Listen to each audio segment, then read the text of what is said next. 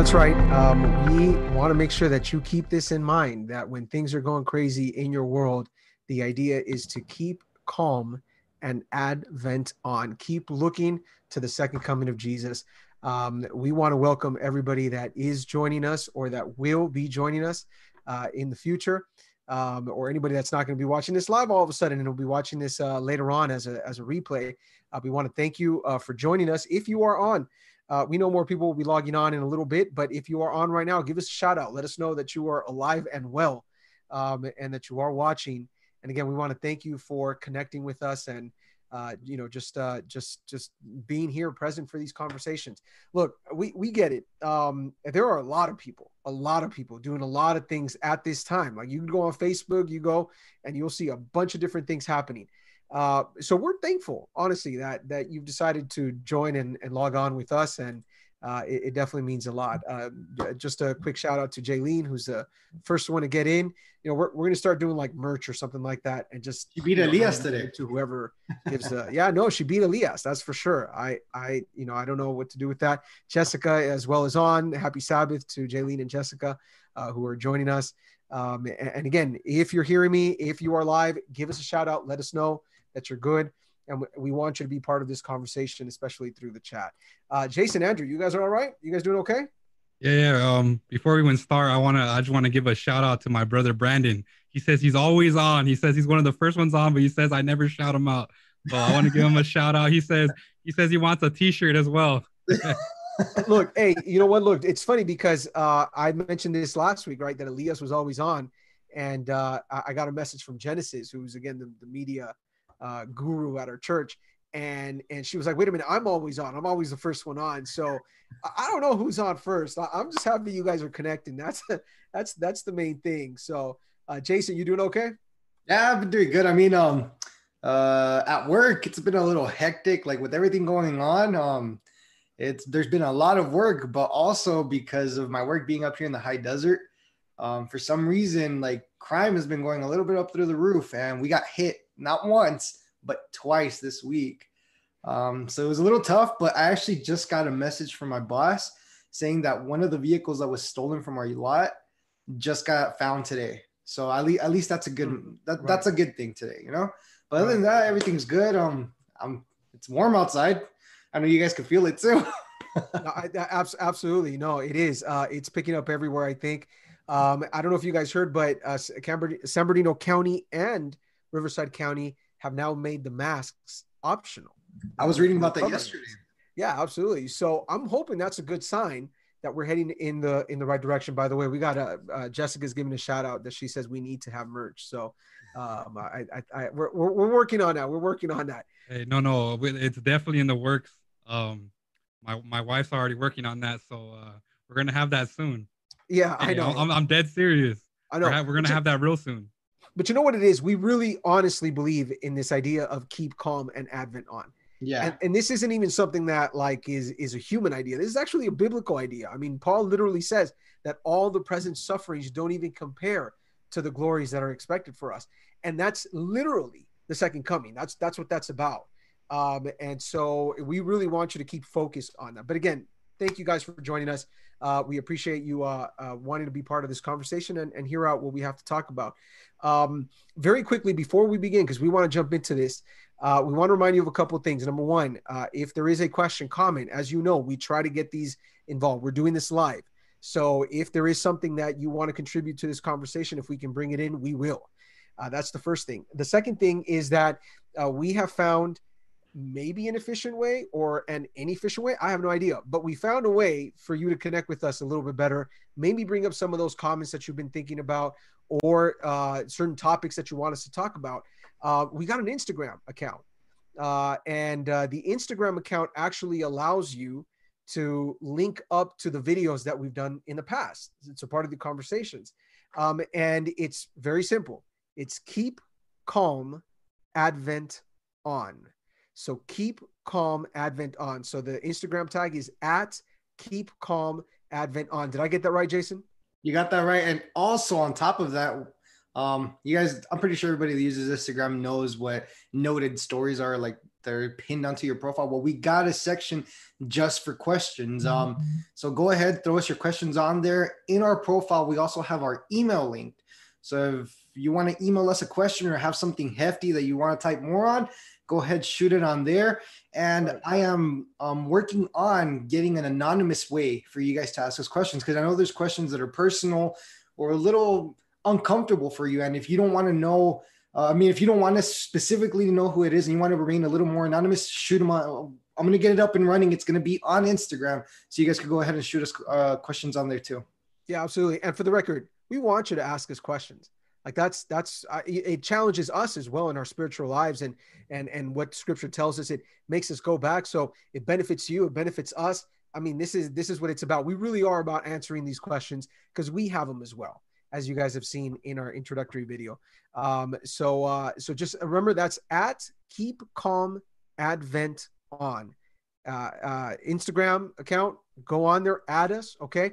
Uh we want to see you guys we want to be able to connect that way as well um, so, uh, uh, oh, uh, Andrew, looks like you want to say something. No, no, I was just gonna say, yeah. I mean, we want to answer those questions. Um, you know, uh, uh another way is if you want to start a, an anonymous uh, YouTube account. That we, you know, even if you, you know, if you if you log in as, uh, you know, one, two, three, or whatever you want to name yourself, but you know, we really want these questions to come through because, uh, like Mitch was saying, we don't have all the answers, and just like you guys, we struggle with these questions as well, and and, it, just like it, helps you guys, it helps us as well. Yeah, absolutely, it absolutely does. Um, so we're gonna we're gonna jump into this, and uh, as we want to do always, we want to begin with a word of prayer. So uh, if it's okay, wherever you guys are at, uh, whoever you're with right now, just bow your heads with me, and we're gonna uh, ask the Lord to be with us in this conversation. We're gonna jump into this as soon as we can. So let's uh, let's pray. Uh, Heavenly Father, thank you so much for allowing us to connect once again through this through these means. Um, we know it may not be the ideal way, but we're, we're thankful that you at least allow us to do so. And we're hoping that everybody that has connected or everybody that will be connecting, may they find a blessing in this conversation. Uh, such an important conversation on this concept of the law, on this issue of the law that is found in Scripture. Um, we ask that you bless every young person, everybody that's joining us at this moment. And we hope that uh, you can speak to us th- today through this conversation. We thank you. We ask this in the name of Jesus. Amen. Amen. Amen. Uh, so once again, we want to just give us a shout out. Let us know you're alive and well. Uh, we see Chris here.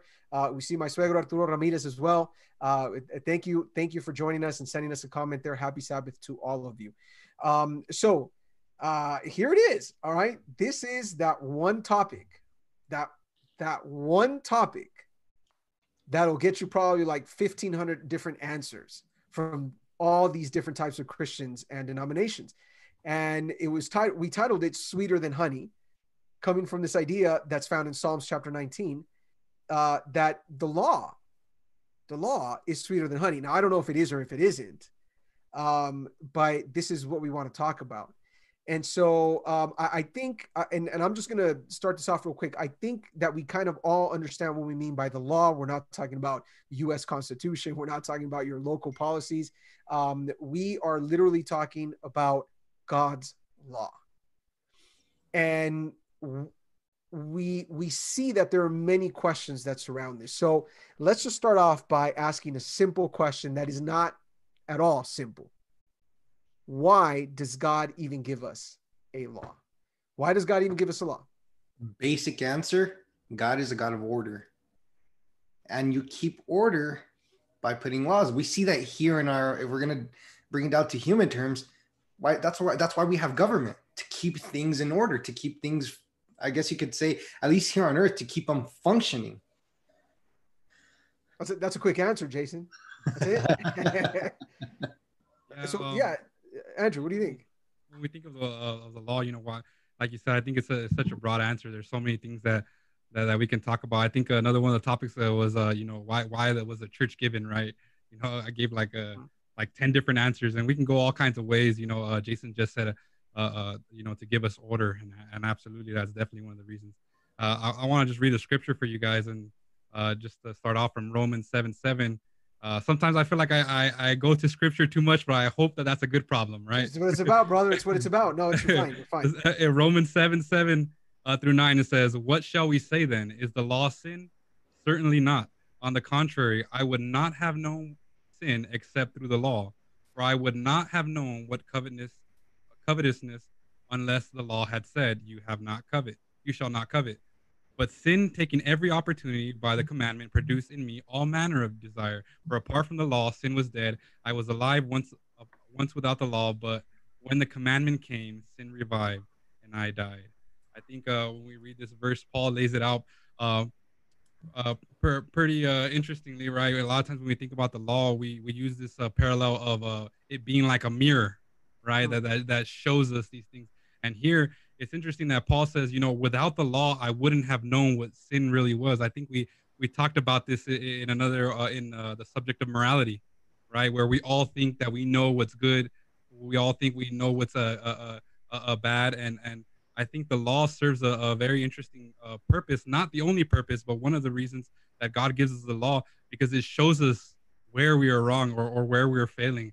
And, and uh, like Paul says, you know, if there's some things in the Bible that um, I remember reading for the first time and, and not knowing that this was in the Bible, that this was something that was actually a sin, right? And and, and like uh, Paul says here, it, it's it springs up, right, when you when you see it uh, in the Word, right? And, and that's just one of the points uh, another point that I wanted to bring out is, um, you know, uh, we know that Jesus says, um, uh, love the Lord your God with all your heart and all your mind and soul, right? And love your neighbor as yourself. On these two things hang all the law and prophets, right? And um, if we think of that, just why does God give us a law? I think that ultimately God gives us this law to ultimately point to loving Him and loving our neighbor as ourselves, right? Uh, Ellen White has this quote that I found in the great controversy that says, Before the entrance of evil, there was peace and joy throughout the universe.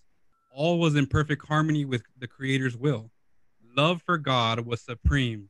Love for one another was impartial. So when I see why is it that God gave us a law to me, I see that God is trying to restore harmony to humanity, almost trying to bring us up to the uh, to heaven itself. Um, you know what? Look, I'm going to piggyback off of this, uh, the Ellen White quote uh, regarding um, when before there was sin, right?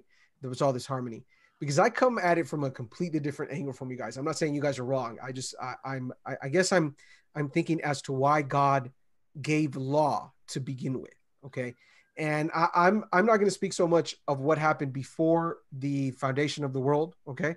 But I, I do think about what happened when uh, in in the Garden of Eden, God says, "Don't eat from this tree." Now, there's only one commandment, but it is a commandment. It is law, right? And and whenever we read that story, you guys all know it. This is Genesis chapter two, verse seventeen, right? Um, God comes in and looks at Adam and says, "Look, of every tree of the garden you can eat. That's not a problem. But the tree of the knowledge of good and evil you shall not eat." So there's a law. And then there's the reason as to why he gives it, right? He says, "For in the day that you eat of it, you shall surely die." And so what I see is that pre-sin, okay, and, and I, I got to make sure I, I make that distinction. Before the fall, when God establishes his commandment, his law, he does so so that we don't end up dealing with very serious consequences. The most serious out of them all, right? Death. Death. So it, it, it's it's like um the way I see it is that God is trying to look out for us when he establishes the law. Now again, this is pre-sin there are no consequences of death at this point. Once we fall into sin, then things start changing a little bit because now the law obviously begins to change, and you know eventually we get Ten Commandments and all these other things. Uh, but but specifically before sin, what I see is that God comes in and and what He's trying to do is make sure that they don't carry this burden eventually, right? Uh, he yes, a loving God, right? Yes, a God that that takes care of His child, but he could have easily said, figure it out on your own, gives no law whatsoever. That would have been pretty drastic. And anybody could have blamed God at that point. Why wouldn't why weren't you taking care of your children at that point? I, I think that I wanted to make another point. Just I thought that you made a perfect point that you said that the law was given before sin even came into this world right when we think of, of, some of the laws that we have now right you're talking about uh, the government the governmental laws that we have right we do this because uh, there's a need to have a, a, a, you know um how would you say it there's like uh you, you can't just go over and murder someone and just think you can just continue living your life and and we do all these things almost as if a, a, a protective, a protection to society. And this is, is even more powerful because you said it's something that God instituted before even these things happen. We do this uh, as a society because these are things that are happening. But God is saying, I'm going to implement implement this law before these things even happen. Yeah, Our it- protection. Yeah, go ahead, Jason. Sorry. it's because uh, if you look at it when just at eden okay so we have a god that gives us freedom of choice. If he doesn't give us a law he doesn't give us freedom of choice. Because when you have a law it clearly states if something's broken this is the consequence. Hmm. but if you have no law you have no consequences. There's no point of having a there's no point of having a choice. You have no choice.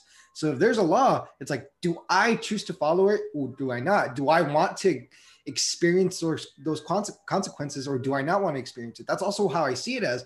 I see it also. I, I now that Mitch says that, viewing it from that point, it's like if God does not give a law, He doesn't give humanity the freedom of choice, and that destroys the whole concept of how God's character is. Because if there's no love, if He doesn't give us choice, where's the love of God? The the whole concept of God being love gets completely um, discarded out of the picture. Yeah, it- yeah. It's almost like um, uh, God is love by giving a commandment that protects His children. Exactly. God is also love by presenting a choice and not forcing you to keep that commandment, right? So in in either way, God is showing His love. and I, I think I mentioned it last week. Like that, that's what's crazy about God's character. It's like, okay, here's the law, here's the consequences. Now the law was just made to to to show you the consequences. Like this is what you're supposed to do, and this is the consequence. But then because God has so much love for us, it's like, okay, but here's the answer to all that. Here, if you broke the law, here's my answer to that. Here's my son. Hmm. So he in his divine providence, he's still like, even though he's the one that's providing the law, he still provided the answer on how to redeem ourselves from breaking the, breaking the law.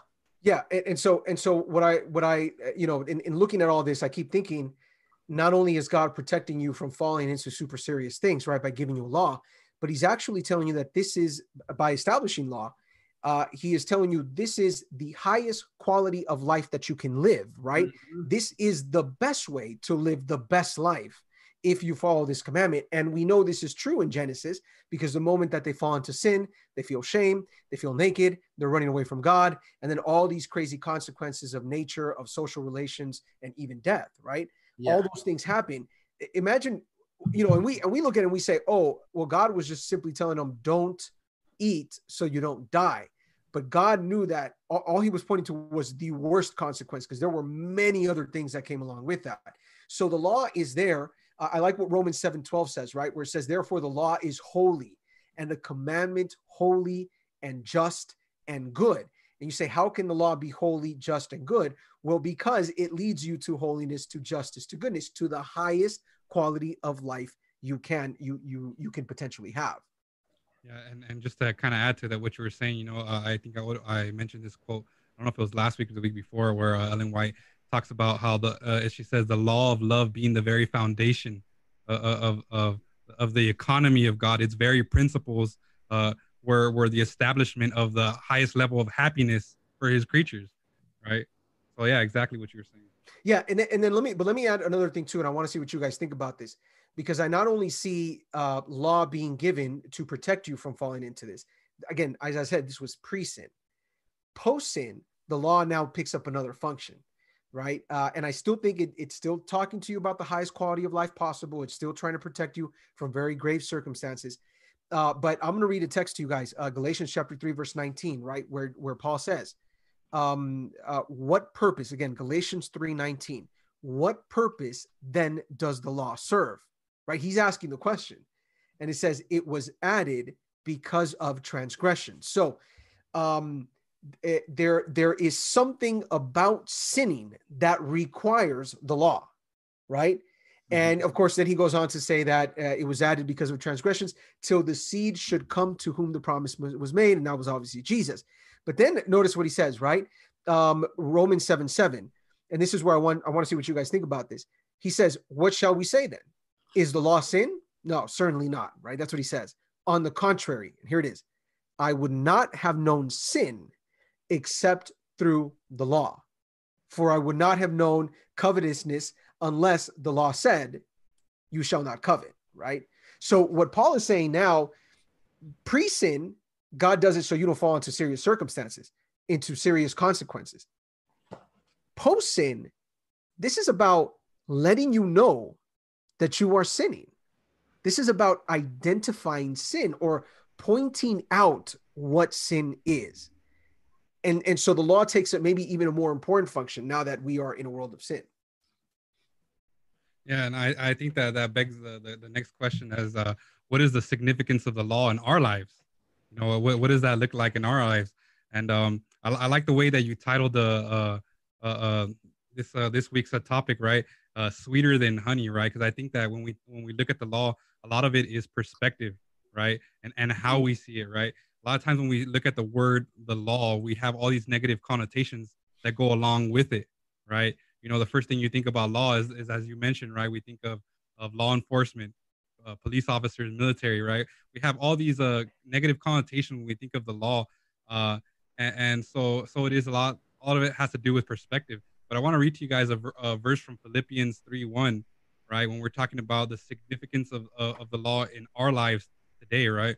Uh, Philippians 3 1 says, further, further, my brothers and sisters, rejoice in the Lord.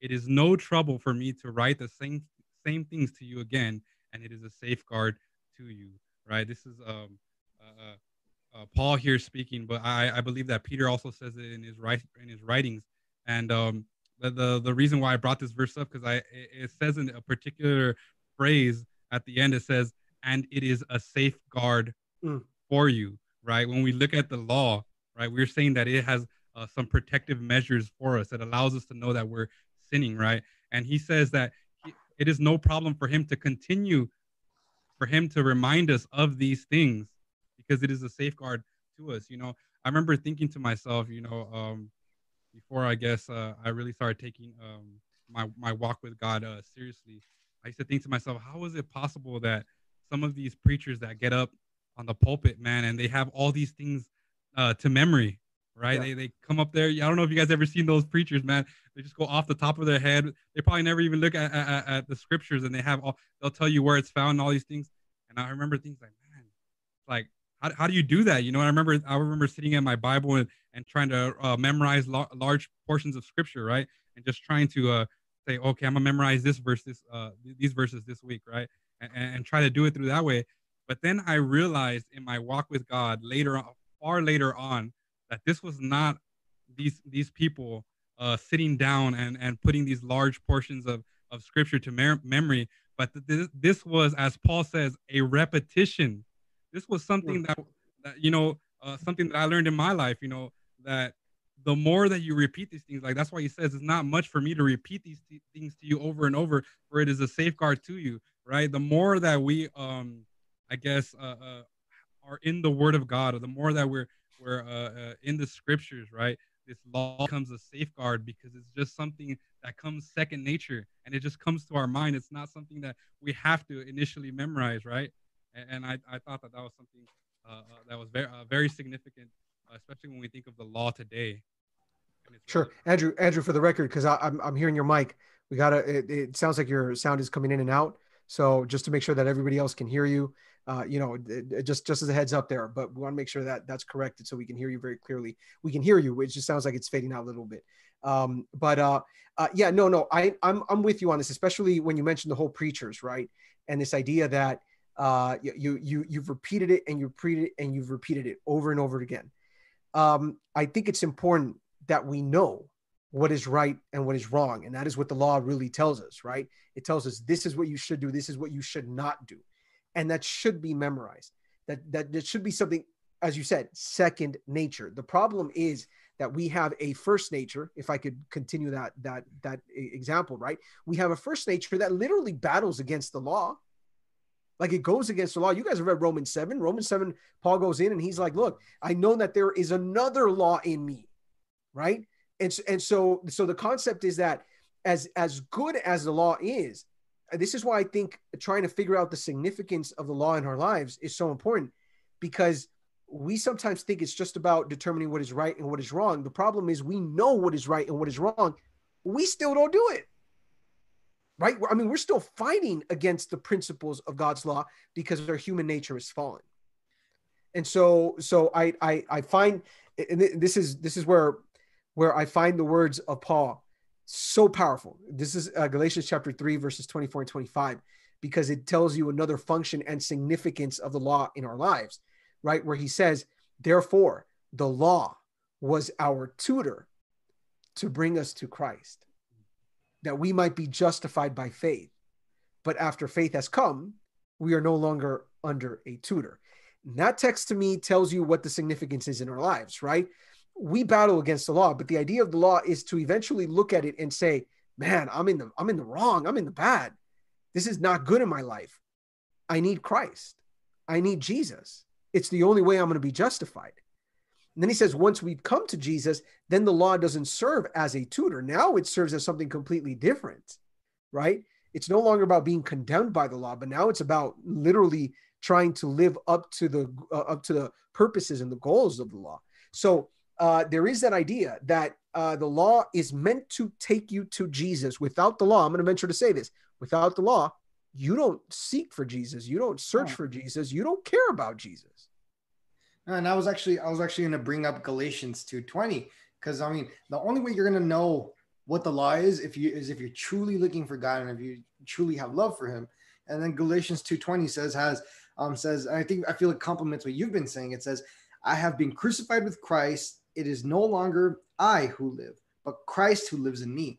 And the life which I now live in the flesh, I live by faith in the Son of God, who loved me and gave me gave himself for me. Mm. So so there you go again. Like once you once once faith stops being um I mean once um once the law stops being a tutor and it's faith that, that that's that's really what what um what's moving us we become crucified with Christ and we, it's not our will anymore that's being done. It's whatever he wants us to do. So even even more of a of a determining factor on how we're going to follow the law and how we're going to view it. Because I really like that Andrew pointed that out. Because um that um we're the law is going to be either bitter or it's going to be sweet to us depending mm-hmm. on with mm-hmm. what scope we view it.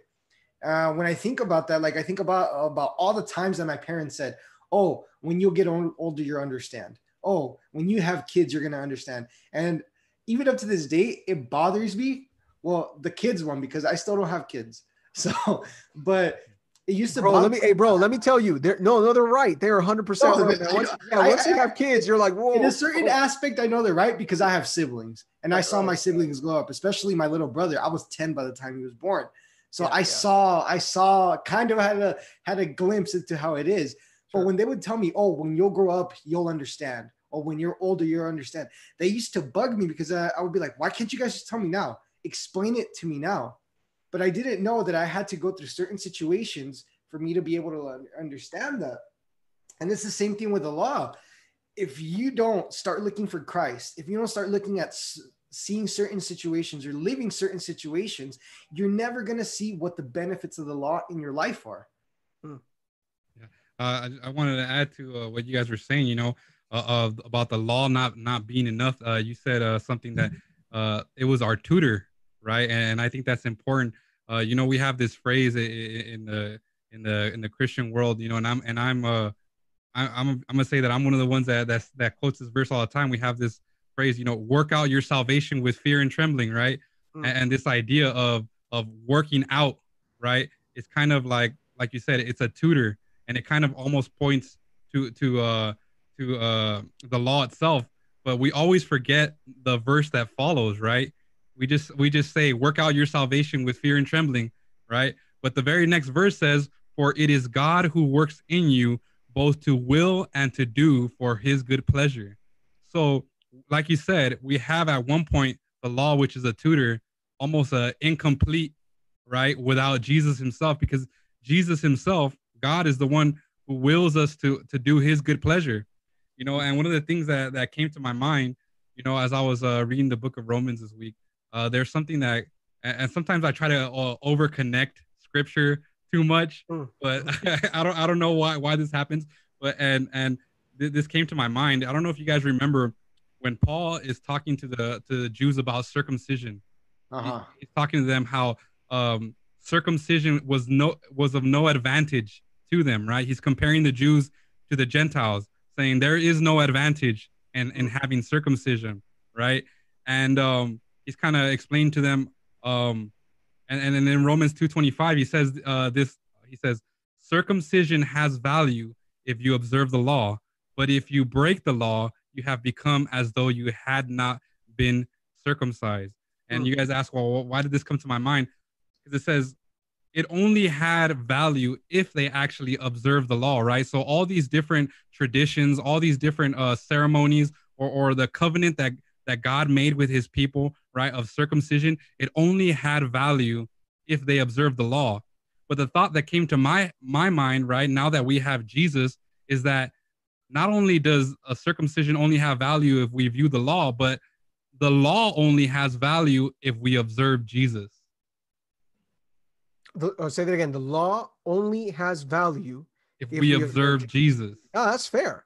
That's you fair. know and and that thought came to my mind because i was like you know all these uh, old traditions that they had they only had value if they viewed the law but now we take it even a step further the law uh, the only has value if we observe jesus Yeah, I, absolutely. Look, um, I, I think I think that there's a there's an important concept when when we look at the law, and and it it may be I don't want to say it's abstract, but it but it makes sense if you think about it, right?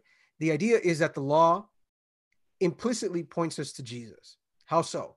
The moment that I look at the law, I and I look at my own life and I compare it to the law, right? Paul talks about it being like a mirror, and I look at my uh, or James might have been whoever it is uh, looks at it like it, like it's a mirror, and you look at yourself in the mirror, and the idea is that you're supposed to see where your blemishes and where you are imperfect at. And let's not pretend we don't know. Look, I'm looking at you guys. You guys all got nice hair going on right now.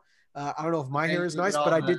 the yeah. the little Okay. acne scars. Yeah, I mean, you, you you guys know about that, right? I mean, we all went through puberty and all those different things, and it, it was just crazy time. You look at yourself in the mirror, you see where you are imperfect, and you need something to fix that imperfection. Here's the problem, though, and this is this is where I get a little um Uh, not not nervous, but I get a little worried whenever we talk about the law, because oftentimes we will look in the mirror of the law and we will see that we are imperfect, and then our conclusion is, man, I got to find a way to make myself perfect. And that's not possible. Either it's going to point to human works or it's going to point to divine works, right? It's either going to point to what you can do, which is very limited and practically nothing in comparison to what perfection is, or it's going to point you to Jesus. And Jesus says, "Look, carry uh, look, carry what I'm what I'm going to give you because it's light, right? As opposed to what what you want to carry on your own." And and so this idea, right, that that the more that we focus on the law, the more valuable Jesus becomes, or the more that we focus on Jesus, the more valuable the law becomes, are, or go hand in hand. The law leads you to Jesus. Without it, we would not be able to find a savior. Yeah, and I, I wanted to add, sorry, uh, for uh, to the verse that you were saying. I think that exactly what you're saying. You know, uh, uh, the the verse you're quoting for from where um, Paul is talking about uh, the the word being as a mirror, right? He says, "For now we know in part, then we shall know fully." Now, right now we see as in a mirror dimly, you know. Then we shall see him fully, right? And and that I remember looking that up, uh, uh the mirror, because when we think of mirrors now, we can we can clear we can see like an HD. We have you know, if you cleaned your mirror with Windex, you could see yourself. You could see every pimple. You know, you. I seen some of these uh, mirrors that the the, uh, the the women use that like zooms in like ten times. Like you could see everything with the mirrors that we have now, right? But if we think about those times, those mirrors that they had in that time were just polished metal.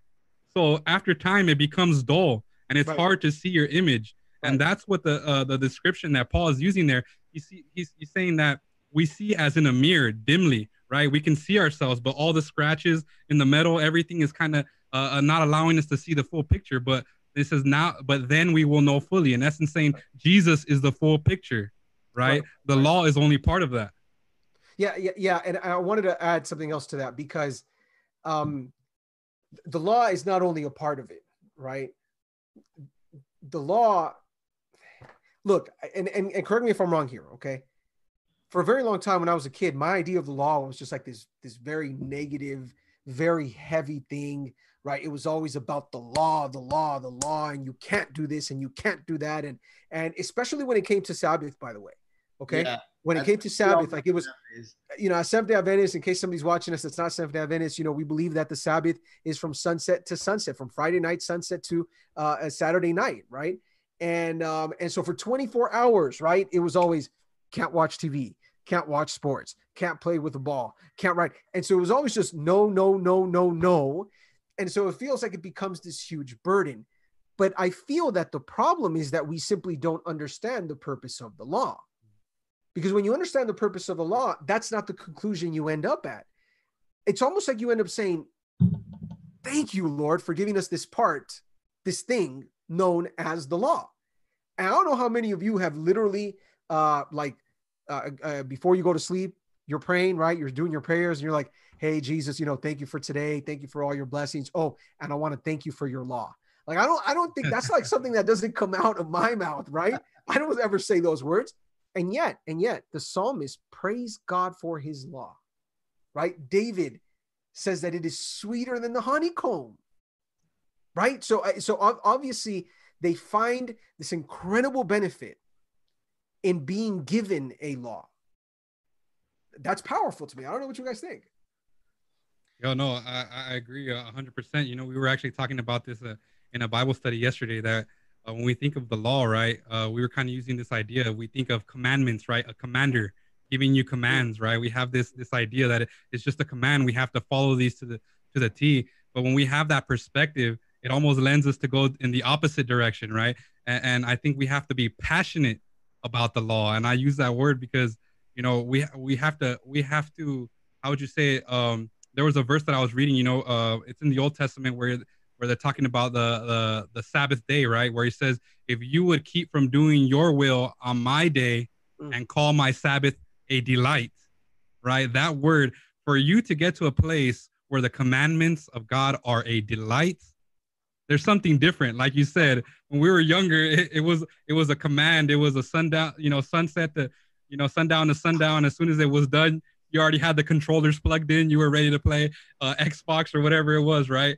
Because it, it wasn't a delight, Sure. right? And so we have to look at it from that perspective. We have to, uh, um, uh, the law of God has to has not has to be something we treasure, something that's passion, uh, uh, something that we delight in. It goes back down to what scope we view it with. Um, like back to the when we were kids thing, like um, I actually had a conversation with my brother not too long ago, and he's like, okay, like he's like, I I hate when my parents tell me no, you can't do that, but they don't give me a reasoning. Mm. And that's sometimes how we view the law. We don't we only see what it's saying, but we don't read we don't read in the Bible what else it's telling us it's protecting us from. That's why we don't see it like that. Because when you start seeing all the bad things that could happen if you don't let, us just say let's just look at it like a like superficial view of the Ten Commandments. You murder someone. We already know the bad connotations behind that. Mm. If you start coveting things, we know the bad connotations behind that. If you disrespect your mom and your and your dad, not just what's gonna happen here in your household, but like what could what the Bible says, like you won't you won't be blessed afterwards, you know?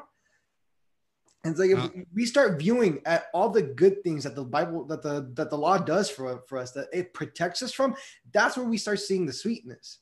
But it really it, it all depends on what view we view it on. Because if I view it just as a, as a set of rules and restrictions on things that I can't do, it is never going to be see, sweet, and we're never going to see the benefit from it. Do, but but do they restrict us? That's the thing. It depends on how you view it. I obviously now that I'm older and I've done my studying of it, I don't see it as a restriction. I just see it as like, wow, like God's telling me don't do that because this could happen. Do I really want that to happen to me?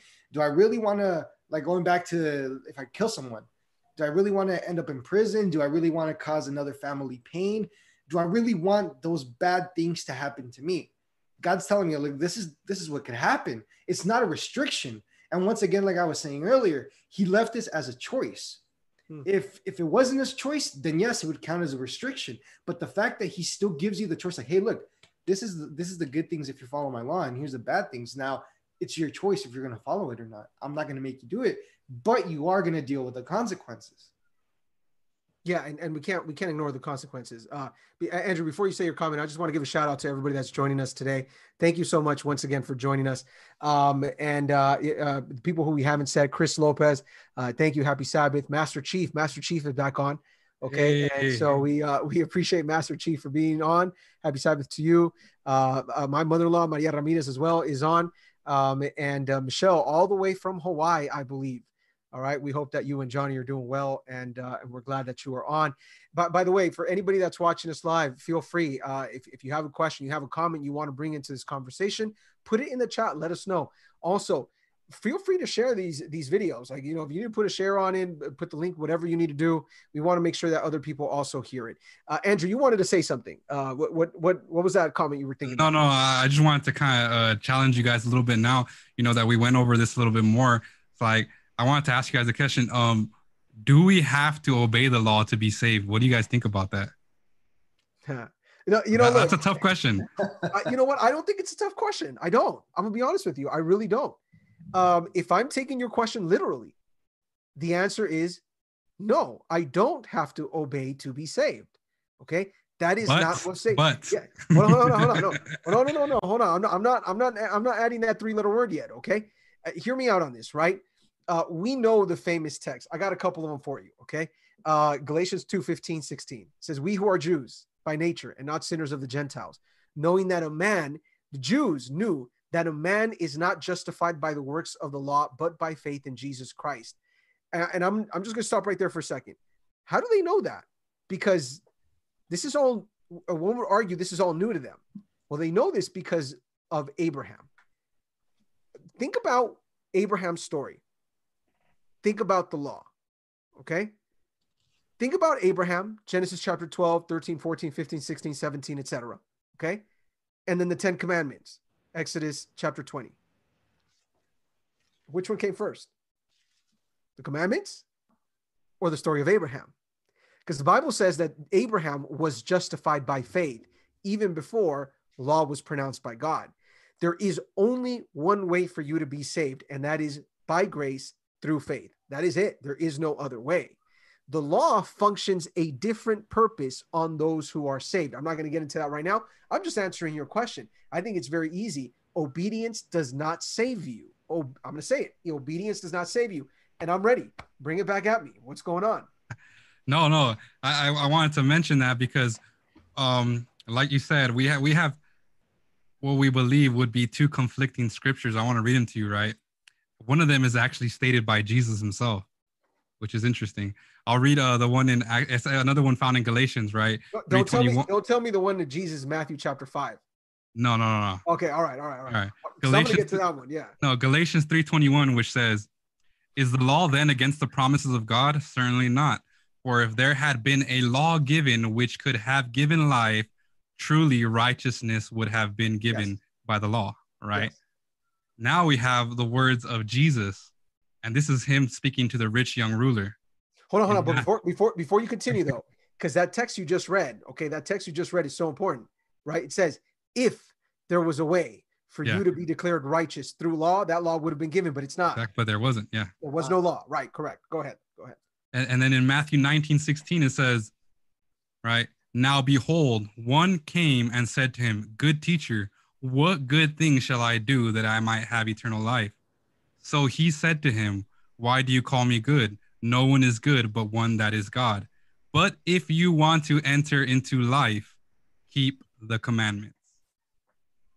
I, I have no I, look. I have no problem with that statement at all. By the way, then the young man says, because we got to finish the story. Then the young man says, "Oh yeah, I've kept them all." G- and and Jesus does not call him a liar for the record. All right, Jesus says, "Okay." In fact, the young man asked, "Well, what do I lack?" And he says, Go sell everything that you have. And here it is. And come and follow me. So here he was, what he perceived to be obeying all the commandments. And yet he still did not have eternal life, right? He still didn't Absolutely. have it. And so, and so what was the missing piece? What was the thing that he needed to have to be able to inherit eternal life? It was Jesus. And the only way you have Jesus is through faith. So this is where I go back to. Uh, let me give you guys an example here, and, and let me see what you guys think about this. There is a thief on the cross right next to Jesus. Mm-hmm. There are two. I'm talking about the good one, not the bad one. Well, they're both bad. for the record, right? Because they're up there. Semantics, bro. Semantics. Semantics, whatever, right? But it's the one that literally seeks Jesus and tries to find Jesus. Is he going to be saved based on what we know? Uh, I'm asking you guys: Is Oh, is that thief going to be saved? Yes or no? The, the good one. Yeah, the good Yes. one, The- or the, the bad one that turned good, whatever, Yes. right? Yeah, yeah, Yes, so they say saved. How do we know that? Because Jesus says, "Look, verily I say unto you, you. you. will be with me." Okay, so we know he's going to be saved. Perfect. How many good works did he do? He didn't follow the law his whole life. That was it. That's why he was on the cross. What saves you? What saves you is not obedience. Now, here's the problem, though. Okay, and this is where you wanted me to bring in this three-letter word. Okay, here's the problem.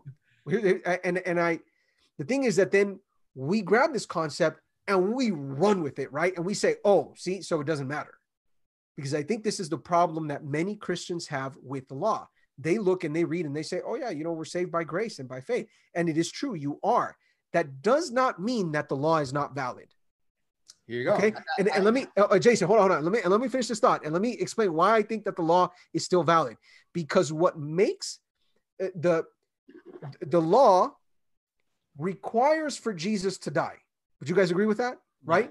Okay. If there was no law, Jesus doesn't have to die. But because there is a law, points to our sin, and therefore Jesus dies. Jesus' death validates the law. We kind of mentioned that already, right? But his death validates the law. So then what? Jesus dies, and now all of a sudden the law doesn't mean anything at all? No, no. The, the law continues to serve a purpose. It's not invalidated, even though Jesus died on the cross. I'm sorry, Jason, I, I cut you off. No, no, no, it's okay. No, I, I actually have two texts that I think support all of this that you guys are saying. So the first one is Ephesians 2, verse 8 and 9. I think the majority of us know it, um, where I've at least heard it at one point in our lives. And it says, For for by grace you have been saved through faith, and that not of yourselves, it is the gift of God, not of works, lest anyone should boast. So there you go. That's the answer to why the thief on the cross is saved. Correct?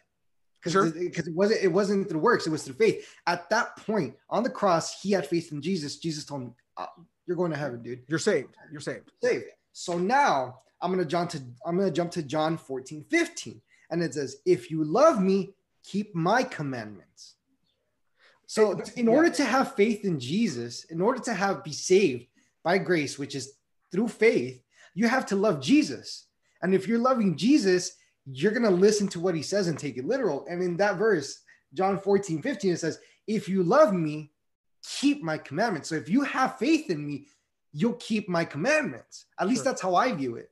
Sure. Sure. Hold on, hold on. But can I ask you to do me a favor? You, Yeah. You still got Ephesians chapter 2 up? Hold on, let me pull it back up. Okay, Yeah. hold on. Pull it back up for a second.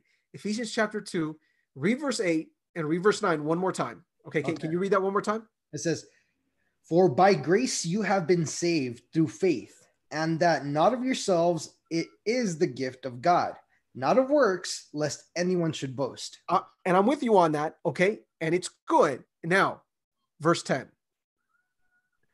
For we are his workmanship, created in Jesus in Christ Jesus for good works, which God prepared beforehand that we should walk in them. Whoa, whoa, whoa, right, right. So here he goes. Okay, so here he goes. You have been saved by faith, and the product of that is that you keep the law. Uh-huh. By the way, and I'm gonna and I'm gonna say something else to John 14, 15, because when you go back to the to the Greek version of that verse, it isn't if you love me, keep my commandments, because that sounds like he's suggesting to you, if you love me, please keep my commandments. Mhm. And so we think, oh, so that means that um, God wants me to show his love by keeping his commandments. But when you look at it in the Greek, it's if you love me, you will keep my commandments. Okay. Mhm. It is an automatic consequence from salvation, i- i- from, from the gift of God, from grace for that matter. By the way, not of us, but from grace. Uh, eh, do you guys mind if I eh, enter in this uh, comment that just came in right now in, in our chat? Again, thank you for everybody that's joining us. This is, I, I think this is kind of the idea. They're saying you have to experience, the, this is from Isaura Sikairos. Uh, you have to experience the good of the law in your life, then you'll appreciate it. Then you'll obey them because you are saved. Saved equals accepted Jesus. And I would say saved equals or leads to keeping of the law. And shout out to my girlfriend's mom for commenting that. Oh, nice, nice. Okay, good, good, good. Uh, you better make that shout out, by the way, Jason. You better. All right. Yeah, I kind of wanted to um, push back with you guys. You know, now we went a little bit over both sides, right? How we have part of the law and then we have Jesus, right? And it's a combination of those of, of both of those. Like you said, you know, uh, uh, we will keep His commandments, right? They're a reflection of His character ultimately. But I have a question, a little bit of a curve curveball for you guys, and I want to see what you guys think. You know, if God's law was so perfect, then why did faith in Jesus have to be instituted? If God's law was so perfect, then why I- did faith in sure. Jesus have to be instituted? I, I would I would ask you to define what do you mean by if God's law was so perfect because I I It's up. It's up to you. The question. That's just the question. okay fair enough. Look, um, God's law is perfect. We just can't reach that standard. Okay. By the way, for by our own doing, because initially, at least everything that we have in Scripture tells us that if Adam and Eve don't eat from the tree, they would have kept the law perfectly. So the only way by the way this is this brings a text. I'm gonna let me let me throw in this verse right? I was telling you about matthew chapter 5 um, jesus goes in and in matthew chapter 5 says that he did not come uh, to abolish the law but to fulfill it right? You guys know this text. Yeah. but then in verse 20 this is what he says. He says for i say to you that unless your righteousness exceeds the righteousness of the scribes and the pharisees you will by no means enter the kingdom of heaven. Now he's not saying that only pharisees and scribes are going to go in. What he's saying is that the standard to make it into heaven is perfect righteousness because that's what they were aiming for. I mentioned this before. uh, Some of you may have heard me if I if I if I preached on this. 613 laws found in Torah. That is what they were trying to keep, and they were trying to keep it perfectly. And Jesus is saying, "Oh, you want to go to heaven? Then you have to keep it perfectly. That is the only way you make it into heaven. You must keep God's law perfectly because it is a perfect law." Andrew, I can't do that, man. I've already messed up. My my record is is is, is already, you know, I'm I'm I'm 0 and 1 when it comes to the law and keeping it perfectly, right? I'm already losing here. So I need faith in Jesus. Law of God is perfect. I the problem is that I have not been able to keep it, and so I need someone who can keep it. Jesus Oh, Christ. I hear you. I'm I'm all in a million. If you're 0 1, I'm 0 in a million. Hey, No, I'm just saying against perfection, bro. Oh, I'm like okay. 0 and 10 million. Okay. I'm yeah. No, but I, uh, you're absolutely right. I wanted to add a, a, verse to actually back up what you were saying. In Romans 8, 3 through 4, it says, For what the law could not do, in that it was weak through the flesh, God did by sending his own son in the likeness of sinful flesh on account of sin. He condemned sin in the flesh, that the righteous requirement of the law might be fulfilled in us who do not walk according to the flesh, but according to the spirit. Of course, yeah, you know, we see that because of the, the, the weakness of, like you said, our weakness, right? It was not that the law was not perfect, but, but because of our, I guess, imperfection, right? But I want to push back even more now, right? The question. Come on, Andrew. Come on, Andrew. What's up? No, go for it. Go for it. Yeah. if okay the original question was if god's law was so perfect then why did faith in jesus have to be instituted right we said because of, of our own weakness right but now i have another question why wasn't it instituted earlier if jesus was the answer right why wasn't jesus death instituted earlier why didn't he come to to, to die for us when when when, uh, when adam first sinned or why or or or any time before that why at that point what do you guys Uh, think Yeah, no, I mean, I I, I want to say something, but Jason, go ahead. I don't know. I don't know if you Go, want go to say for it. something. Let's see if my Okay. point goes along. No, with look, yours. yeah, yeah, look, look. Um, uh, but I don't think that's true. Uh, I, I I don't think that Jesus' death was not instituted before that.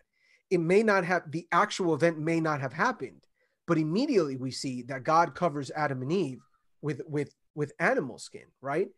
And so we know that there is now this idea that you must be covered by righteousness for you to be able to stand before God. That's the idea.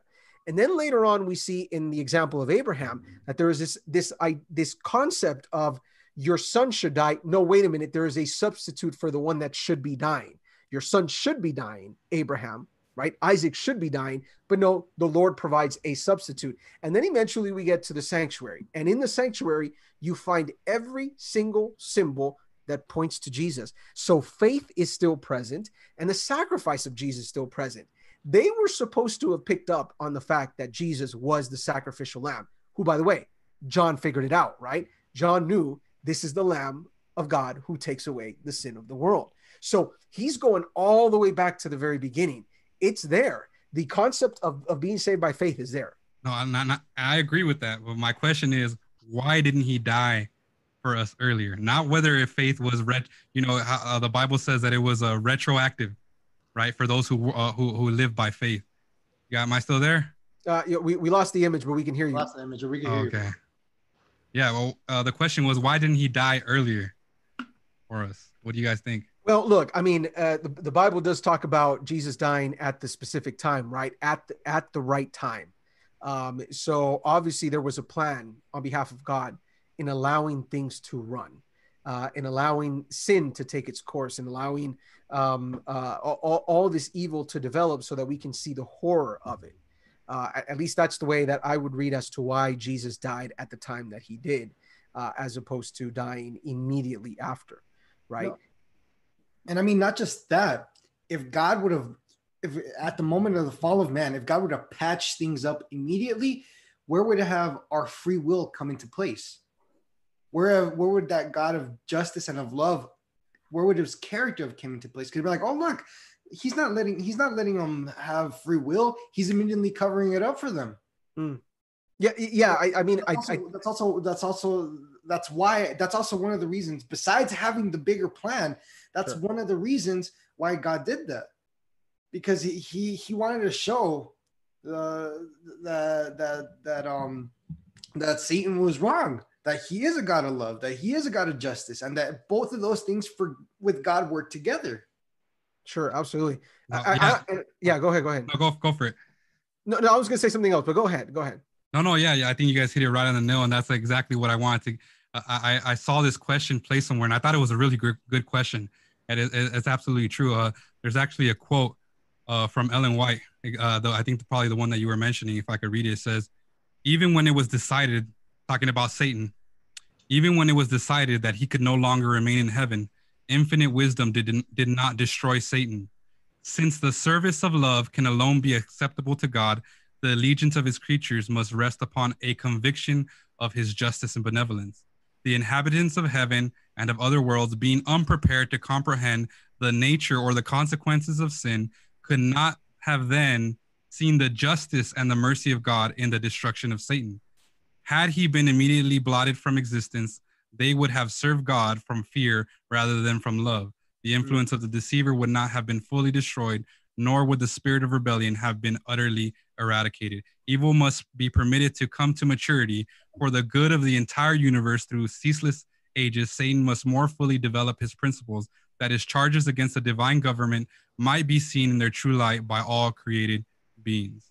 So yeah, you know, when we think of why it wasn't instituted earlier, you know, it, it's you know some of these things like like like we're reading in this quote, the plan that God had for not only for the angels for us, but for other worlds to be able to see the outcome of sin would have not then been understood if G- I think if Jesus would have came earlier, you know, and yeah. uh, it, it, makes even more sense when we read in Romans 1:13. It brought this idea as I was reading. This is Paul speaking, but it kind of I connected these verses again. It says, um, "Now I do not want you to be unaware, brother, brethren, that I often planned to come to you, but was hindered until now, that I might have some fruit among you also, just as among the uh, among the other Gentiles. Right. This is uh, the the entry of Paul to to the to the Romans. Right. And I think that that kind of draws a clue. You know, Paul w- wanted to go preach to to Rome, but he was hindered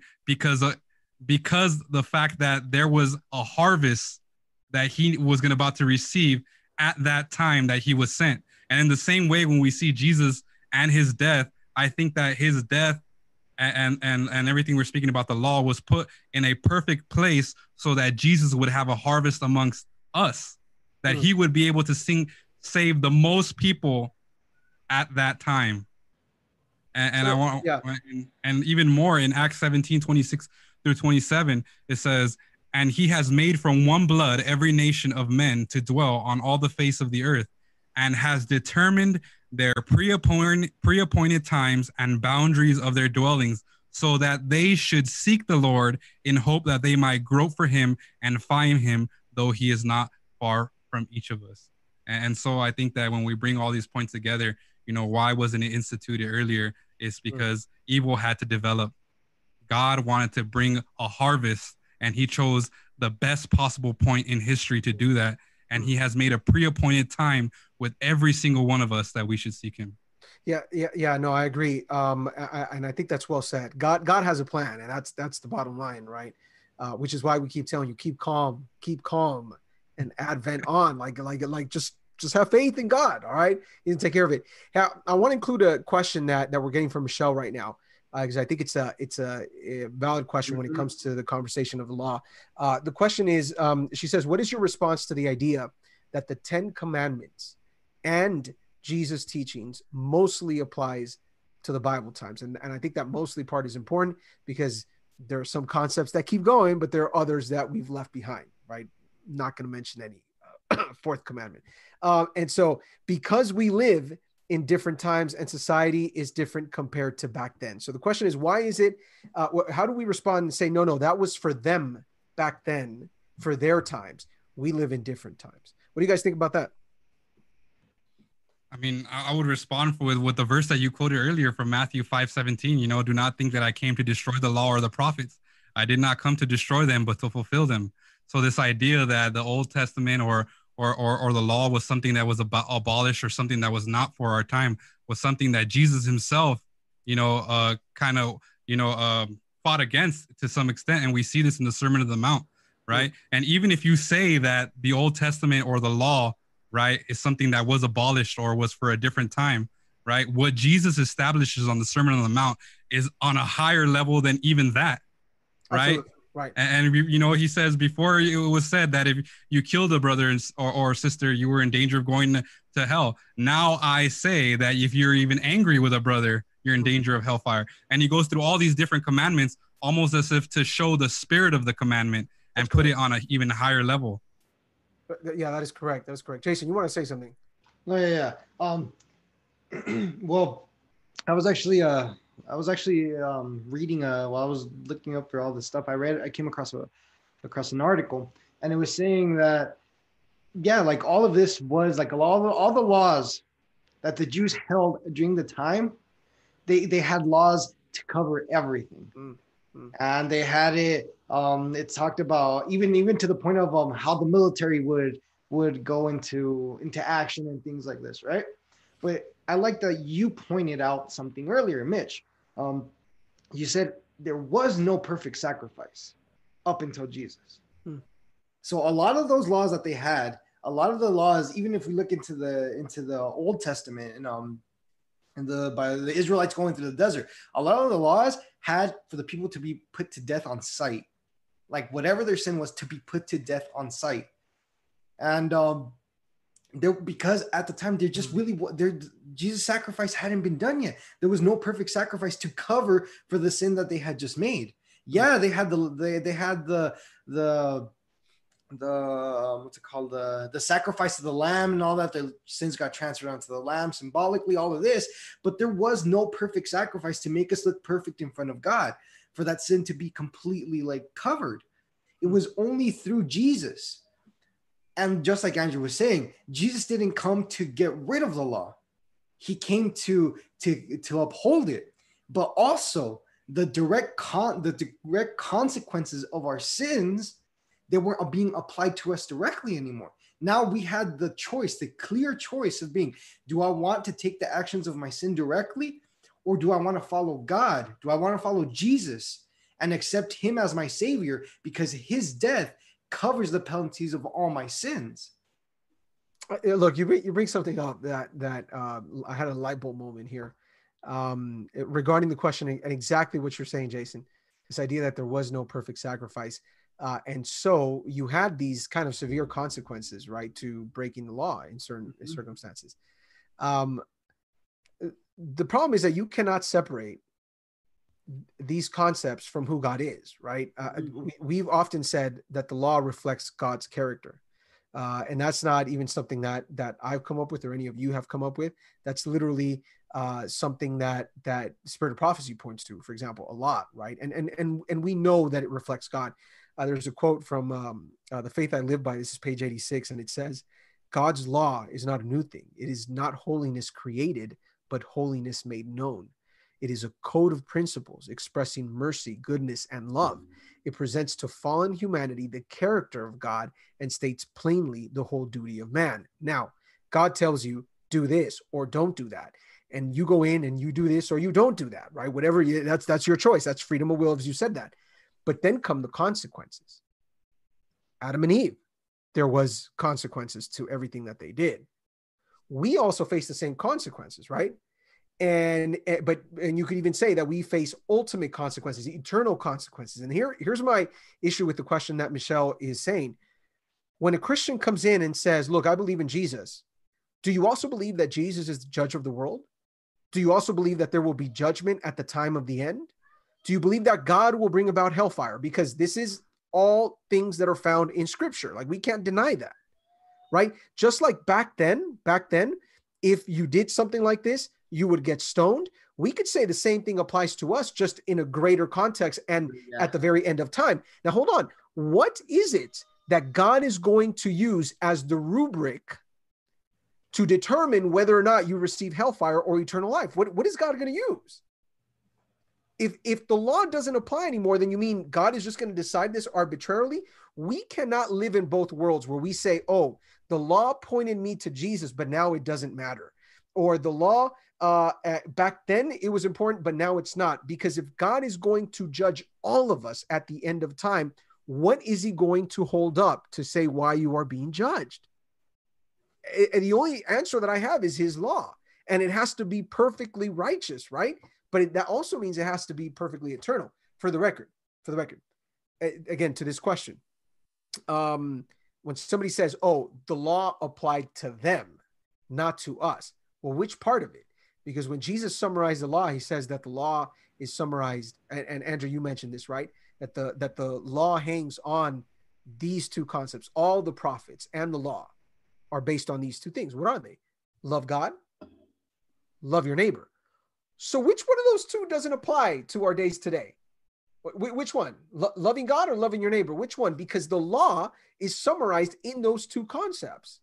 You know what I mean? Like, like, oh, the, and I and I and I have a feeling, and I'm going to bring this. I don't want this to be a conversation on the Sabbath, but I feel like we said, oh yeah, you should love God. Oh yeah, you should not have graven images. Oh yeah, you shouldn't take His name in vain. You should honor your parents. You shouldn't murder. You shouldn't lie. You shouldn't commit adultery. You shouldn't steal. We say all those things except for one. And one of those commandments, the fourth one, the Sabbath, is the one that we go back and say, oh, that was for them we don't live in those times anymore. We live now, which for the record, uh, if you piece everything together, okay, the 10 commandments was given even before Torah was given, even before the very first words of Genesis were given. Mm-hmm. Moses had not written Genesis, Exodus, Leviticus, Numbers, and Deuteronomy when God establishes the law. Think about it the 10 commandments. The Sabbath precedes all that and everything that we know. Anyways, go ahead. Yeah, no, I wanted to mention uh, now that I was rereading her question, I, I think it, it was uh, she was trying to state something different. I'm not sure if, if this is what she was stating because uh, we're, we're looking at it from a perspective as Christian believers, right? Why was the, you know the Old Testament, you know, is the Old Testament uh, something that was you know for only the people at that time? But I think she might be speaking from a perspective of a non-believer, right? What is your response to the idea that the Ten Commandments and Jesus' teaching mostly applies to Bible times because we live in different times and society is different compared to back then. So, from a perspective of, of a non-believer saying, "Well, oh, you know, the Bible and all those things, the teacher that that Jesus teaches and the Ten Commandments, those were for back then." So, I, I think that kind of leads to one of the questions: is you know, why do people ignore God's law today? Right?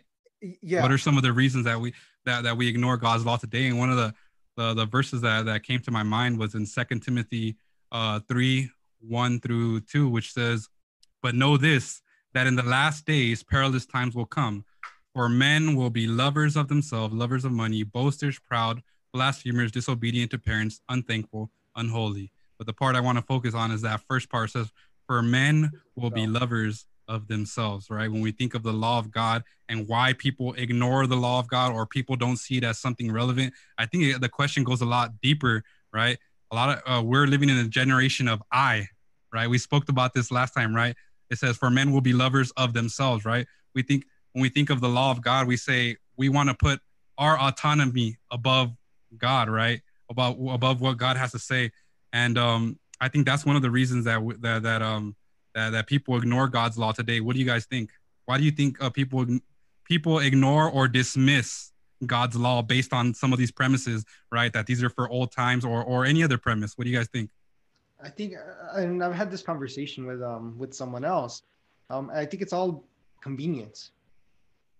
It, it really goes down conven- to convenience. Like, is it going to benefit? Is God's law going to benefit me? Benefit me of what I want to do?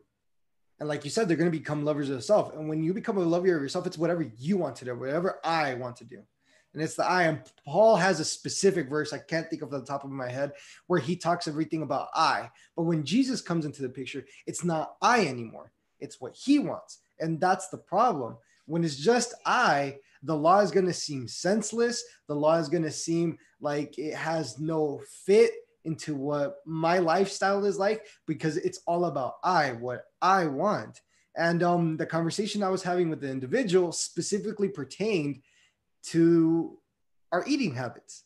And it's something mm-hmm. that some people also completely miss out on like our eating habits the the the excuse that a lot of christians use is like jesus died for me that's it i just have to uh, believe in him i ask for forgiveness of my sins and i could practically keep repeating the same sin over and over and over. But i just told jesus hey look i'm sorry i did this. That's it. That's not how it works. Because once you truly have jesus you start changing. Um, and then I could go back to Ephesians 2, 8 through 10, which we already covered earlier, mm-hmm. that we are saved by faith. We are we are saved by faith, but also faith ends up requiring good works. They work in together. They don't work apart from each other. They have to work together. And when it comes to when it comes to the law, we can't say that the because it was different times they still went through the same sins they still had adultery they still committed murder same the same problems that that happened in our society today happened in that society back then. So why are you telling me the law isn't going, going to apply? How is it not valid if they're going through the same exact thing just in a different way? That, that, that's why I, I don't see that it correlates like that. I can't see it not applying because we go through the same exact things. Yeah, uh, you, uh, God's universal principles are universal.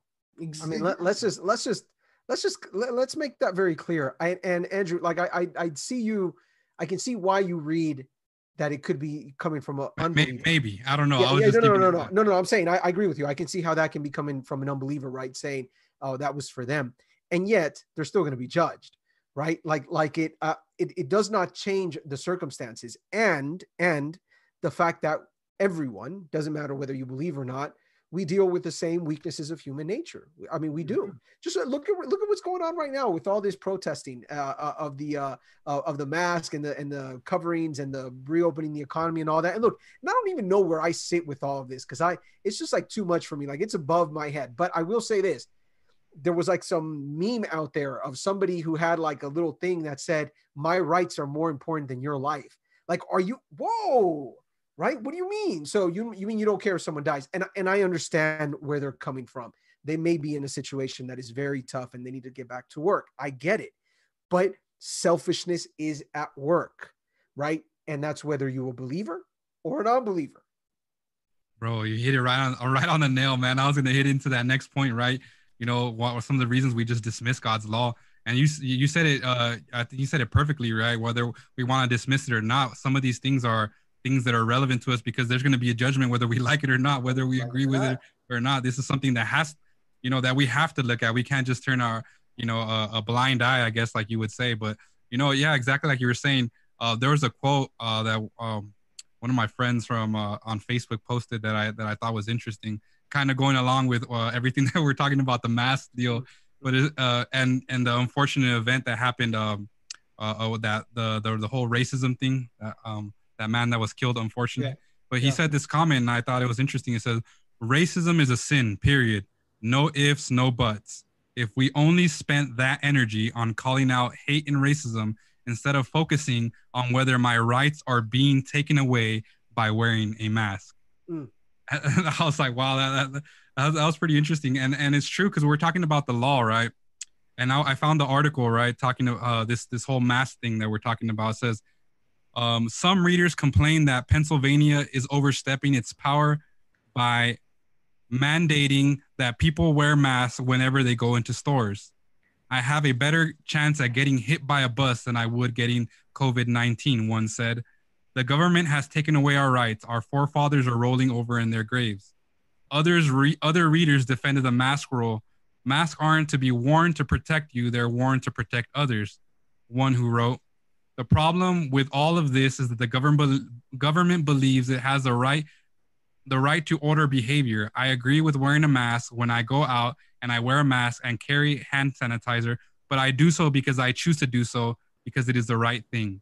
And this is where we enter to, to what we were talking about, you know, a couple weeks about morality, right? If we don't have this law, this this uh, um this mirror, this uh, uh this uh, uh GPS as we call the Bible, right?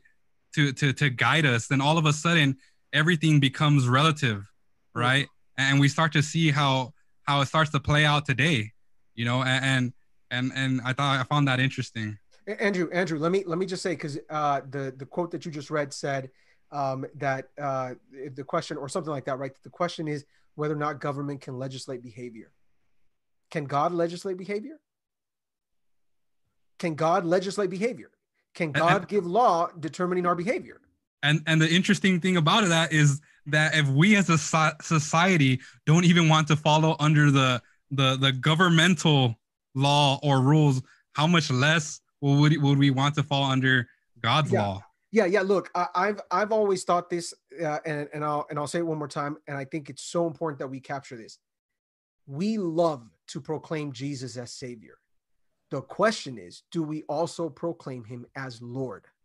Because Savior and Lord are two different things. Savior is the one that comes to me and rescues me from the situation that I'm in. Lord is the one that tells me what to do. Lord is the one that tells me what to do. Look, the and and an unbeliever is going to deny God and Jesus and everything. That's true, right? Uh, but but for a believer, that's that's where the problem is at. I think, like for a Christian believer to end up saying, "No, you know what? Look, I, yeah, I'm going to worship God, but I'm going to do it my way. I'm not. I'm not. I don't care about the law. Look, again, we're not saying that the law will save you. We know that we are you're saved by grace through faith. We know that, but at the very end of all of this, the question is, where does the law place in your heart? Is it sweeter than honey? Do you want to keep the law? And someone who is truly converted would naturally want to keep the law because God is changing your nature. Holy Spirit is changing your nature. We don't brush off the law. We say, "Bring it, Lord. Do whatever you need to do." It's uh, in fact, I'm gonna I'm gonna read the quote from uh, Chris Lopez because I, I, he put it in there. Yeah, steps to Christ. Excellent quote. Desires for goodness and holiness are right as far as they go. But if you stop here, they will avail nothing, right? We want to be good, but what is that going to do? And he, uh, continues quoting Many will be lost while hoping and desiring to be Christians. They do not come to the point of yielding the will of God. And as an announcement, if you have not read Steps to Christ, you have to read Steps to Christ. Okay. Incredible book, small, but incredible. But that's where it's coming from. And this is the point, right? The point is we got to yield to God. Like, and that literally means, Lord, you got it. What do you want me to do? What do you want me to do? By the way, we say that to our, our, our girlfriends. We say that to our boyfriends. We say that to our spouses, right? Hey, what do you want for Mother's Day? I tell my wife, right? You tell uh, uh, Jason, right? Because uh, you're the you're the non-married one here. You're gonna tell me that you've never asked your girlfriend, hey, what would you like, right? I mean, this is this is part of what we do when we love someone.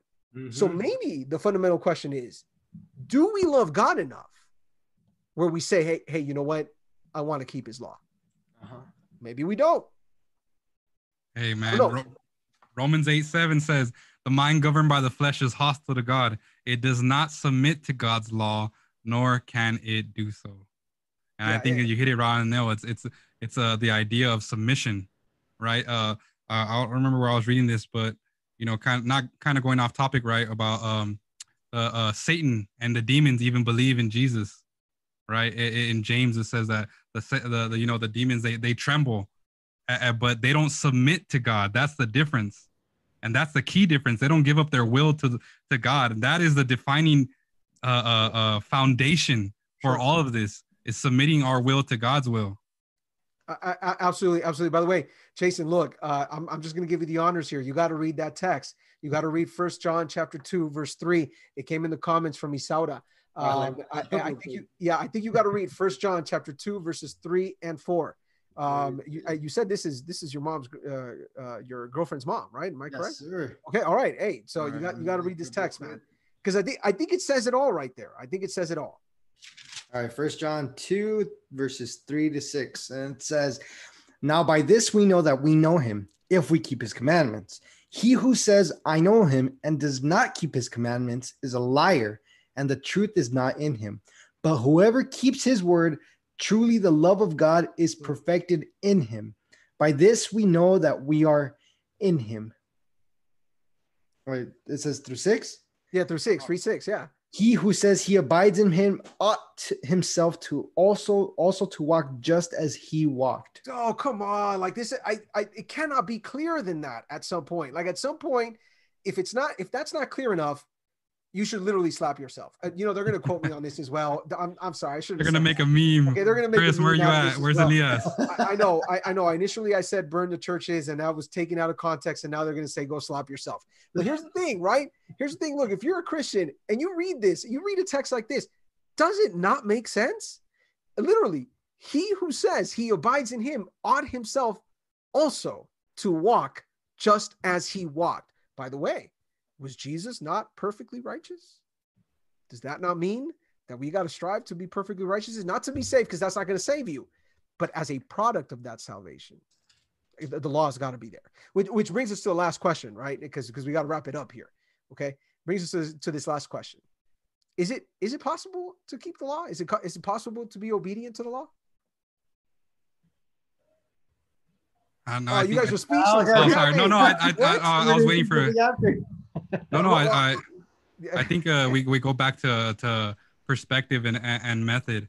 You know, uh, when we look at this, you know, is it possible to keep the law, right? And, and we look at everything we've been uh, kind of trying to tie together, right? Um, and uh, in I, in Philippians two twelve, I, I read the verse right where it talks about, "For it is God who who works in you both to will and to do His good will," right? So it is it is this combination uh, uh, of the law of God and, faith in Jesus that uh, allows us to keep the law. If we can say, you know, uh, I believe in Revelation uh, where it talks about uh, the remnant. These are they are those who keep the commandments of God and have the faith of Jesus. It's the commandment of it's the it's the it's the how would you say it's the the perfect balance of these two, right? The word of God and that faith of Jesus that allows us to be able to keep the law. That's correct. That's correct. And. And uh, the faith in Jesus is the one that's going to push you to want to keep the law. Like you, you can't have one one without the other. Once you start following Jesus, it's like okay, like Mitch was saying earlier, when you love someone, you want to do things for them. And Jesus says, if you love me, and like Mitch was reinstating earlier, you will keep the commandments. So once we love Jesus, it's like, okay, God, I know I'm imperfect, but I want to do this. How can I do it? That that's where that's where you start asking yourself like what can i do to get rid of these these things in my character so i could follow the law mm-hmm. more perfectly? Like like mitch was saying we're not perfect. We're not going to get to that point that we're going to follow it to the t. But the the difference is are you going to be trying to work to get to that point or are you just going to lose your focus and be like well i can't be perfect so i'm just going to drop it off there and let's see what happens? No once you love jesus you're going to work and you're going to keep on working throughout, we're going to keep on working through our whole entire life here on this earth to try to reach that to that point, to try to to try to please God. But that's only going to happen if you love Him. Hmm. Yeah, I, I, wanted to add something else before we, because we've been talking about this, the law, right, Jesus, and, and the combination, and I wanted to add this because I think this is this is crucial when we're talking about this because I think that all of this could possibly be meaningless if, unless we talk about how this can be practical in our lives today mm. right? How how does this look, right, from a practical standpoint? Uh, you know, how how is the law viable to us today? You know, some examples or how how is it viable to us personally, right? Because we've been struggling with all these this idea of the law. You know, are we saved by the law? You know, uh, Jesus pardon all this, but how does that look practically? Because I think that that's important. A lot of the young people want to look at how do, how does that look like today? What what part does the law play today in our lives, in our spiritual lives? Yeah, yeah, I, I think I think that's a that's a really important question, uh, Jason. I don't. I, sounds like I mean, we were about to say something. I, I've said it before. Uh, something to perfectly answer that is what would Jesus do as a Christian? The word says itself, followers of Christ. What would Jesus do? That's all we have to ask ourselves to be able to answer that. Obviously, Jesus would follow the law. That plain and simple. Yeah, yeah. I, I look. I keep thinking that if we look at the law, if we rephrase the way we look at the law, right, and instead of looking at it as a burden, we look at it as God's way of giving us the highest quality of life. Um, it, that's the way it becomes practical. I think that it is good. You guys can correct me if I'm wrong. I mm-hmm. think that it is good that we honor our parents. I think that it is good that we don't kill. I think that it is good that we don't lie, right? I mean, those are good things. Mm-hmm. No one's going to deny that. Now, the problem may be when we talk about is it good to worship only one God, right? Is it good to not make graven images? And as soon as God comes into the equation, I get it. People, uh, you- especially if you're not a believer, right? You start pushing back. But even then, loving someone other than yourself is the first step to having a better world. That that's that to me is without a doubt. As soon as I start thinking about others as opposed to thinking of myself, and what God says is first love God. You say, how's that possible? Well, first God loved you anyways, right? And that's why you would even love God because He loved you first, according to First John. And and, and so the more that we look at God's love, you say, no, wait a minute. His intentions are pure and good and loving towards me. So when he tells me don't do this, don't do that, then then it makes sense. By by the way, look, I, uh, going back to the Sabbath, and again, maybe we got to talk about the Sabbath next week. Um, but but going back to this concept of the Sabbath, it's it is a wonderful thing to turn off your TV for 24 hours during the week to turn off the video games to to to stop thinking about work to to stop working for that matter. Yeah uh, look it is a great thing to have a sabbath.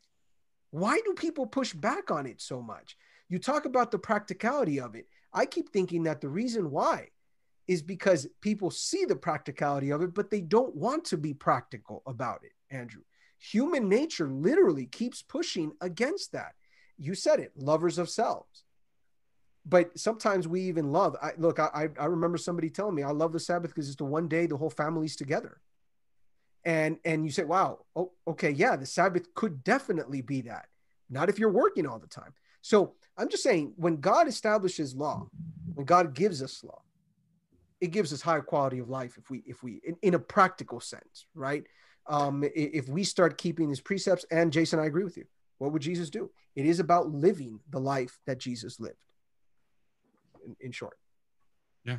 No, absolutely, absolutely true. You know, um, we look at the um, the two commandments where God says, "Love the Lord your God with all your heart and your mind and your soul, and love your neighbor of yourself as yourself." You know, on these two things hang all the law and prophets, right? So, in in essence, a summary of, of the Ten Commandments, right? The first half is loving God, and the second half is loving your neighbor. And, Right. in, in- we could even look at that, even the commandments as a summary of the entire entire word or the entire Bible of God. If you look at the Ten Commandments, and and you you know that those are not the only commands that God gives us, are the Ten Commandments, but we have commands throughout the entire Bible, right? And all those in some way fall under those ten principles, and those ten principles under those two laws. So you know, good and evil are so intertwined now, and and the law is something that has to be practical to, today to distinguish these things. You know, uh, the Bible says, "I have hid my I have hid thy word in, in my heart that I might not sin against thee," right?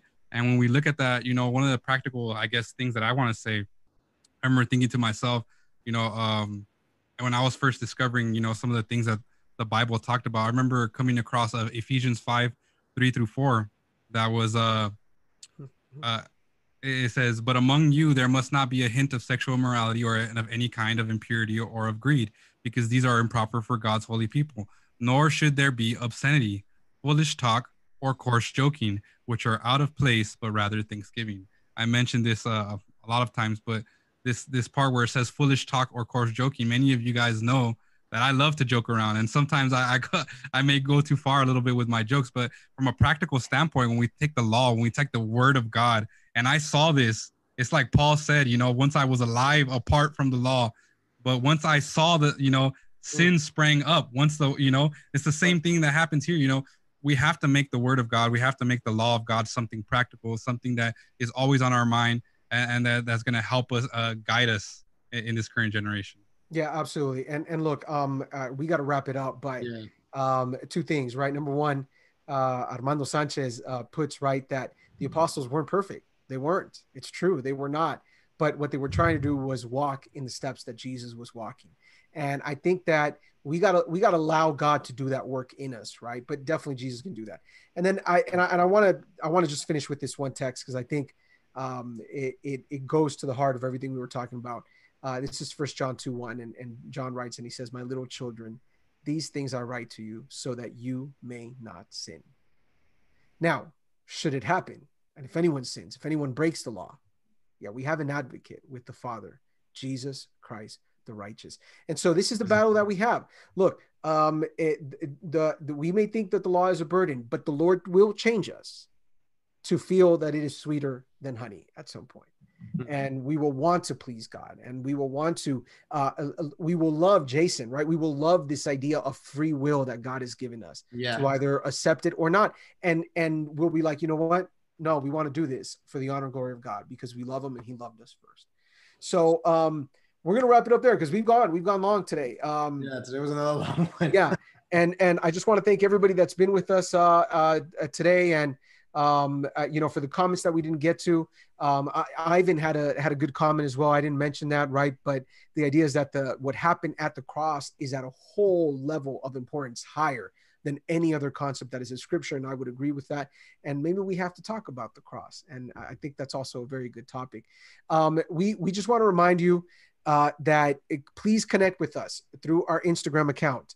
Um, and that's ad, uh, sorry, that's at keep calm advent on. Okay. Keep calm advent on straight. Right. No, no, no hyphens, no dashes, nothing like that.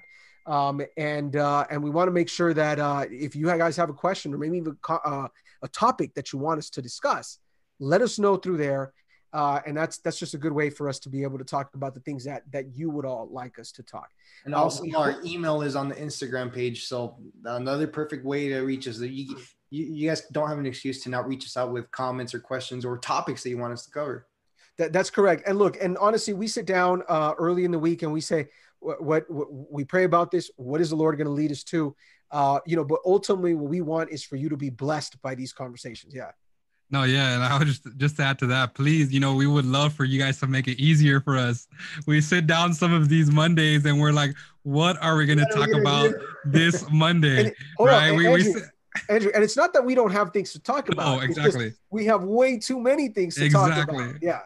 We have a we have a good problem, but we have so many things that we want to talk about. We're trying to, I guess, uh, bring to you guys the content, I guess, we you know we have so many things like about doctrine and all these things but we want to kind of hit the bigger subjects first before we start to get into some of the more specifics. But we would love for you guys for you guys to give us feedback and that way it would it would be much easier for us. Absolutely. No no i agree. And and again but mainly we just want to make sure that these conversations benefit you above all uh, you know, so uh, Jessica, uh, she said, "Thank you, love these conversations." Honestly, that's what we want. We just want you to uh, have these conversations. Once we're done, you, the conversation continues at your own home with your family, with your friends. You keep talking about it because the more that we come together, study Scripture, analyze, read, ask for the Holy Spirit's direction, and focus on Jesus, the better we're going to be. Mm-hmm. Um, so again, uh, Instagram, uh, keep calm, Advent on. Okay, find us there and um, and you know send us an email, shoot us a DM, whatever it is. Uh, it, you know, we hope that we can connect with you in that way. Um, uh, Jason, do you think you can lead us with a final word of prayer here? Let's go. Uh, if you guys could join me in the prayer, guys. Let's bow our heads. Uh, Father God, I want to thank you, Lord. Uh, first of all, for another day of life that you've given us, Lord. Not just any day, but a Sabbath where we could rest and from all our worries of the week, Lord, and we could uh, come together and talk about you, Lord. Now, Lord, uh, you know, today's topic was about your law. It, it genuinely is something good for us, Lord. You would never give us uh, anything bad, Lord. Um, and I pray that you help us study it, and I pray that you Mm. help us come come to it from a point that we see it as something practical, something that is important for us to follow, something that is good for our lives. Uh, if there's whatever struggle it is that um, that any of our viewers are going through, Lord, I pray that you bless them, and I pray that you help them see the light at the end of the tunnel, Lord, and that they not get the um, that they not get dismayed because maybe your answer isn't at the time that they wanted it. Um, but let them understand that your timing is perfect, Amen. just like the sacrifice of Jesus, Lord. Amen. Please uh, protect us, Lord, and let us keep on getting closer to you. In your name I pray. Amen. Amen. Uh, so once again, we thank you guys for connecting us, uh, Jason, Andrew. Uh, thank you guys for the time once again, um, both to the High Desert Church, to the Inland Spanish Church, or to anybody else who was watching us. I'm assuming out in uh, somewhere in, in in South South California, right, uh, Jason? Yeah, absolutely. um, everybody that joined us, thank you so much. Um, and remember, look, we're still in quarantine. We're, we're I mean, we we still are at the stay at home order that has not been lifted. I know some businesses have. Please be safe. And as I've said over and over again, keep washing those hands. I know you don't have to cover your mouth, but maybe you should keep doing that. But more than anything, when things get super crazy, you know what you got to do. You got to keep calm. You got to advent on. Keep calm and advent on. Those are the five words we have for you guys. Be blessed. Have a great Sabbath. And for the Inland Spanish Church, 20 minutes, we're going to start, hopefully, our, our Sociedad Jóvenes. God bless. God bless.